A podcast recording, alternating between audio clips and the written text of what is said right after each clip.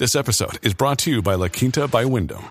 Your work can take you all over the place, like Texas. You've never been, but it's going to be great because you're staying at La Quinta by Wyndham. Their free bright side breakfast will give you energy for the day ahead. And after, you can unwind using their free high speed Wi Fi. Tonight, La Quinta. Tomorrow, you shine. Book your stay today at lq.com.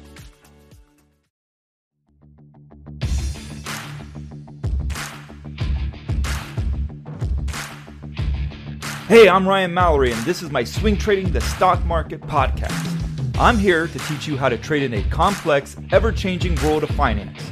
Learn what it means to trade profitably and consistently, managing risk, avoiding the pitfalls of trading, and most importantly, to let those winners run wild. You can succeed at the stock market, and I'm ready to show you how. Hey, everybody, this is Ryan Mallory with Swing Trading the Stock Market, and I've got a good episode for you guys here today. What are we going to be talking about? We're going to talk about trend lines and Fibonacci. Specifically, we're going to be discussing how do I draw the trend lines? And I know I get a lot of questions about this about, you know, what data points do you want to collect off of those trend lines? And so that's what we're going to get into on this particular podcast episode. And then I'm going to follow that up with another Fibonacci question as well. This person wants to go by the name Han Solo, which, you know, we're getting a little bit intergalactic here when we're going away from the Florida redneck names and people are wanting to go by Star Wars characters, right? I'm to be honest, I'm not to go down the road of Star Trek. I'll, I don't mind doing like a Star Wars here and there, but, you know, let's not get too intergalactic there, okay? But, anyways, this is going to be an interesting podcast because I feel like the trend lines question in particular is probably best suited for like a video but I'm going to attempt to do it on here as well. So bear with me if it's a little bit difficult to follow at the time. Don't hold it against me. I'm trying to answer listener emails here and trying to make sure that I address all y'all's concerns and questions and whatnot. And as for the bourbon that I am drinking today, I've got myself some 1910 Old Forester. I'm sure there's a bunch of you guys out there that like Old Forester. It's one of my preferred bourbons, especially when it comes to old fashions. Uh, works great in old fashions. This particular taste. It's like a uh, has like a nice like caramel finish almost to it. Just very very smooth.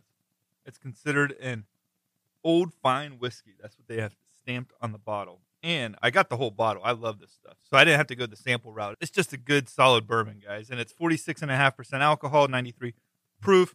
I don't know, it usually runs you about anywhere between like 55 to $60 a bottle. So check that one out. I don't think you'll go wrong with Old Forester 1910. So the key to drawing trend lines, as I have always seen fit, and you got to remember too, as you become more seasoned as a trader and as you gain more experience, you're not going to do everything by the textbook. I definitely don't do trend lines by the textbook. Textbooks will tell you that a trend line needs to touch perfectly the bottom price point of a trend. And for those who don't even know what a trend line is, let me back up a little bit further. A trend line is just essentially a straight line that connects a lot of data points on a chart.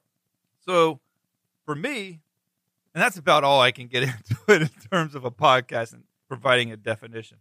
But I, I kind of deviate away from like, okay, making sure that the lower shadow point in a rising trend line is what touches the trend line. No, I'm okay actually with intraday breaches of a trend line. I don't think that's a big deal. I prefer to have as few of those as possible, but if it happens, it happens ultimately what I want out of my trend lines is for there to be as many data points touching that trend line as possible. And I want them to be clean. I'm not so crazy about there being like five or six days of testing of a trend line and then bouncing and then coming right back down and testing it six or seven more days off of that trend line before finally getting a bounce. Instead, what I like to see is I like to see the rises and falls off of the trend line. I like to see it go up and I like to see it come down and immediately bounce back up. I always think that's the sign of a good, healthy trend line. But then when it like stays there and it's just riding that trend line higher instead of like bouncing off of that trend line, that's always like more of your unhealthy trend line. Doesn't mean it can't be traded, but you may not get the immediate results that you're looking for in your trading if it's just constantly coming back down and riding that trend line. So quick bounces off of the trend line is preferable. I also don't like it either if a stock has a rising trend line and this thing just makes bounces, but it doesn't make new higher highs. It doesn't break the previous high on the trend line. And instead of making a higher high, it makes a higher low and it pulls right back down to that trend line and tests it. I feel like that is another sign of a weakening trend line. So, like I said, I like there to be a lot of data points, but I don't like them to all be clustered together. I like them to be quick bounces off the trend line, but the more the merrier because that provides you with more data points. Now, you can get a data point of where the trend line begins and then it comes back down and forms a new low, and then you can draw a trend line off of that, and you have two data points. Is that really a trend line? Yeah, it's it is a trend line, but is it a powerful trend line? No, it's not a powerful trend line at all. In fact, what it really is is a developing trend line. It's it's trendish, it's trendy, but it's not solid. It doesn't have a good foundation. It, the trend line cannot be trusted that much. So usually what I'm looking for and when I'm drawing my trend lines, I want to connect the bottom of the shadow or the bottom of the candle body or somewhere in between. So that means if it goes below the trend line a little bit, that's okay. But if it allows me to connect other data points in the process, that's what's most important to me because that's what the stock is following. That's the trend line the stock is following. And also, what's important to remember is that when you draw a trend line, you're not creating the trend line, you're identifying the. So when you're drawing it, you're just trying to visualize where is that trend line at that this stock is trading off of. Don't think for a second that you're actually creating the trend line. The trend line's already there. You're just trying to identify it. So when you go into it with that approach, I know that may be sounding a little bit simplistic, but if you go into it with that approach, then you're just simply trying to figure out where's the trend line at, if there is one, and then you're using one of your charting tools to identify where that trend is actually at. So to summarize the trend lines, and I know this is kind of a hard one to do for a podcast format, but remember, the more data points that touch that trend line, it's the better. But you don't want them like multiple days worth where it's just sitting and riding that trend line higher without actually breaking it. That means it's kind of like a, a stock. Yeah, it, it's kind of going higher, but it's lost that enthusiasm. You want quick bounces off of it, right? The more tests of that trend line, the better. You want to see it making higher highs and higher lows. And it's okay if it breaches it intraday. What you're really looking for is that you don't want a lot of closes below the trend line. Now, it doesn't mean that you can't ever have a close below the trend line. Sometimes you might have this one off moment where the market just had this really bad news event that comes out and it sends everything below some key support levels, but the next day it recovers. So if it's like a one off event, okay, that's fine. I can probably look past that. But what I don't want to see is multiple occasions where it's constantly breaking the trend line because then it can't be really trusted, can it? And finally, I use the bottom of the body or the lower shadow bottom, right? The bottom of the lower shadow. Those two things or something in between. But just because a stock breaks a trend line intraday doesn't mean that the trend's over. You have to wait to see how it closes. That's always very important. And I actually provide a lot of charts in my swingtradingthestockmarket.com website. It hooks up to my Patreon account where you can get all these different charts that I'm always providing each and every day, showing you like the charts in the S&P 500, the Russell, the Nasdaq. I'm also providing you like the trends and, and the setups and various stocks. I'm also updating each and every week Facebook, Amazon, Apple, Netflix, Google, Microsoft, and Tesla, the FANG stocks basically, plus Microsoft and Tesla. And I'm giving you my watch lists updated multiple times each week, daily setups each day, and the stocks that I'm going to be following. So check that out, swingtradingthestockmarket.com. So, in this particular podcast, I haven't actually read the email yet. I just jumped right into the trend lines, but it's actually worth reading, especially when it comes to Fibonacci. So, he keeps it pretty succinct. Am I using that word right? He says, First off, I'd like to say thank you for your contribution to those of us newer to technical trading. You truly embody the old adage if you give a man a fish, he'll eat for a day. If you teach a man to fish, he'll eat for a lifetime. And yes, that is literally what I'm trying to do with this podcast. I want you guys to eat. I want you guys to be able to eat for a lifetime. I just don't want to simply catch a fish. I want to help you guys eat for a lifetime. He says, I have several questions, but I'll narrow it to just a couple. So that's where we got the trend line and the, and the Fibonacci. He asked me about the trend lines, which we addressed. He says, Do you use Fibonacci tools? I've used retracements on many occasions, but that's it. Thank you for all you do. I'm a subscriber, but not yet a contributor. Well, you're a contributor now. You contributed to the podcast, so uh, that's awesome. And then he says, "Hey, we could we could do 30 to 45 minutes of your podcast. Why do I not do 30 to 45 minutes of a podcast? Well, for one, it's a lot of editing, right? So I try to break it up in two different episodes each week. Makes it a little bit more manageable for me as well. But I also believe too that if I give it to you in like little tidbits, it's enough to digest to be able to apply to your trading immediately. I don't want to overwhelm you. I don't want to give you 45 minutes of lecturing. And I, I would probably become a little bit long winded too. But I want you guys to be able to digest everything I'm telling you and be able to go into the next trading days like, hey, he gave me a couple of good points here. Let's start applying that to my trading.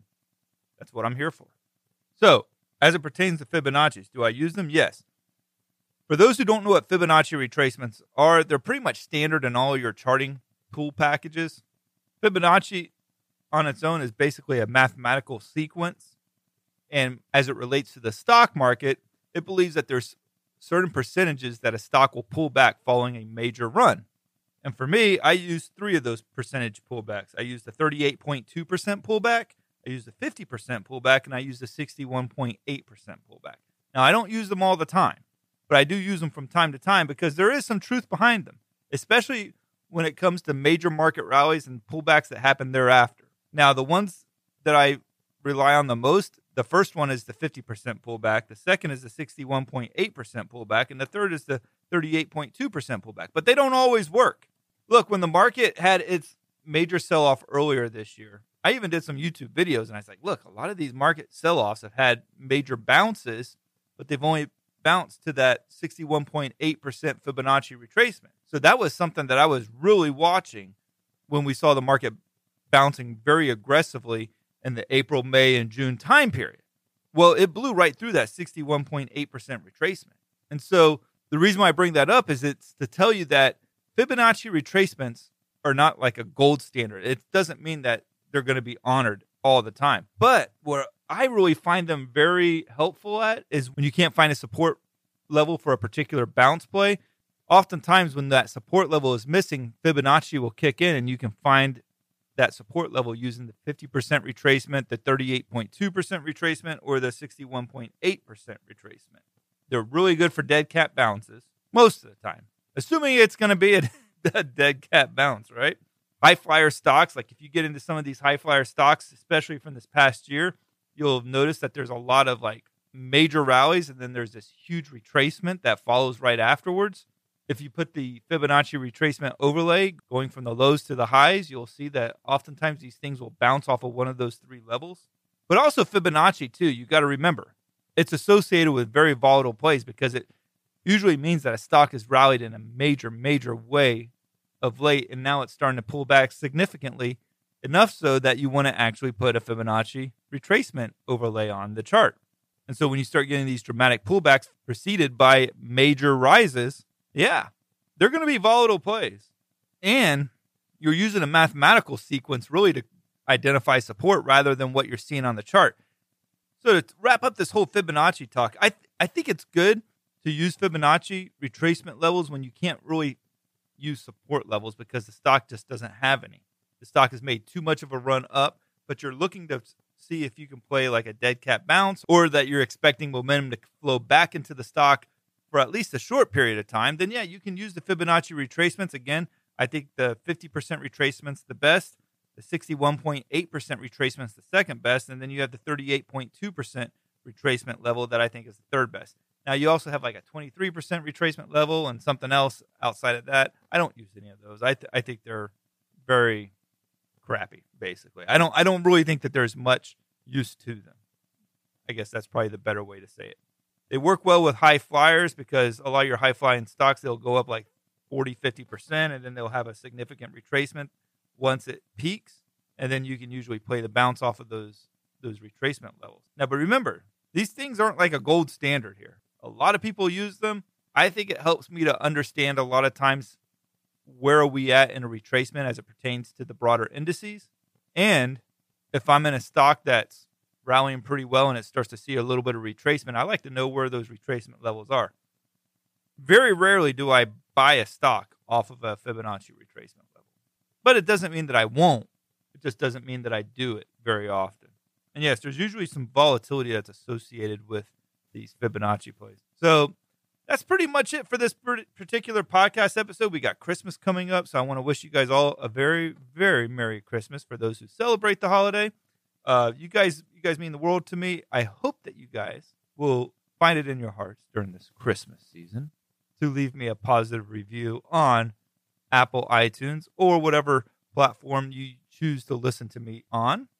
That would warm my heart. If I've been able to be a blessing to you guys over this past year, with swing trading or just trading in general, the best thing you guys could do to me to show the the gratitude would be to leave me a review on whatever platform that you listen to me on. So appreciate it, guys. And make sure you send me your questions, Ryan at shareplanner.com. Guys, I'm getting to all of them. I'm going to get to all of them. I love answering your questions. I love tackling them. Sometimes I don't even want to talk about these questions, but I know that it's good for you guys. Sometimes I get a subject matter that I really don't want to talk too much about. I would probably even say this particular podcast wasn't something I was overly excited about, but I felt like that it could be a benefit to you guys, so I tackled it. Okay? So send me your questions, no bad questions. Send them to me, and uh, we'll knock them out together. All right, guys, thank you, and God bless.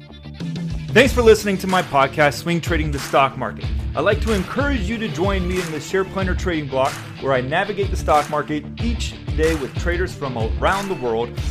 With your membership, you will get a seven day trial and access to my trading room, including alerts via text, email, and WhatsApp. So go ahead, sign up by going to shareplanner.com slash trading block. That's www.shareplanner.com slash trading block. And follow me on SharePlanner's Twitter, Instagram, and Facebook, where I provide unique market and trading information every day. If you have any questions, please feel free to email me at ryan at shareplanner.com. All the best to you, and I look forward to trading with you soon.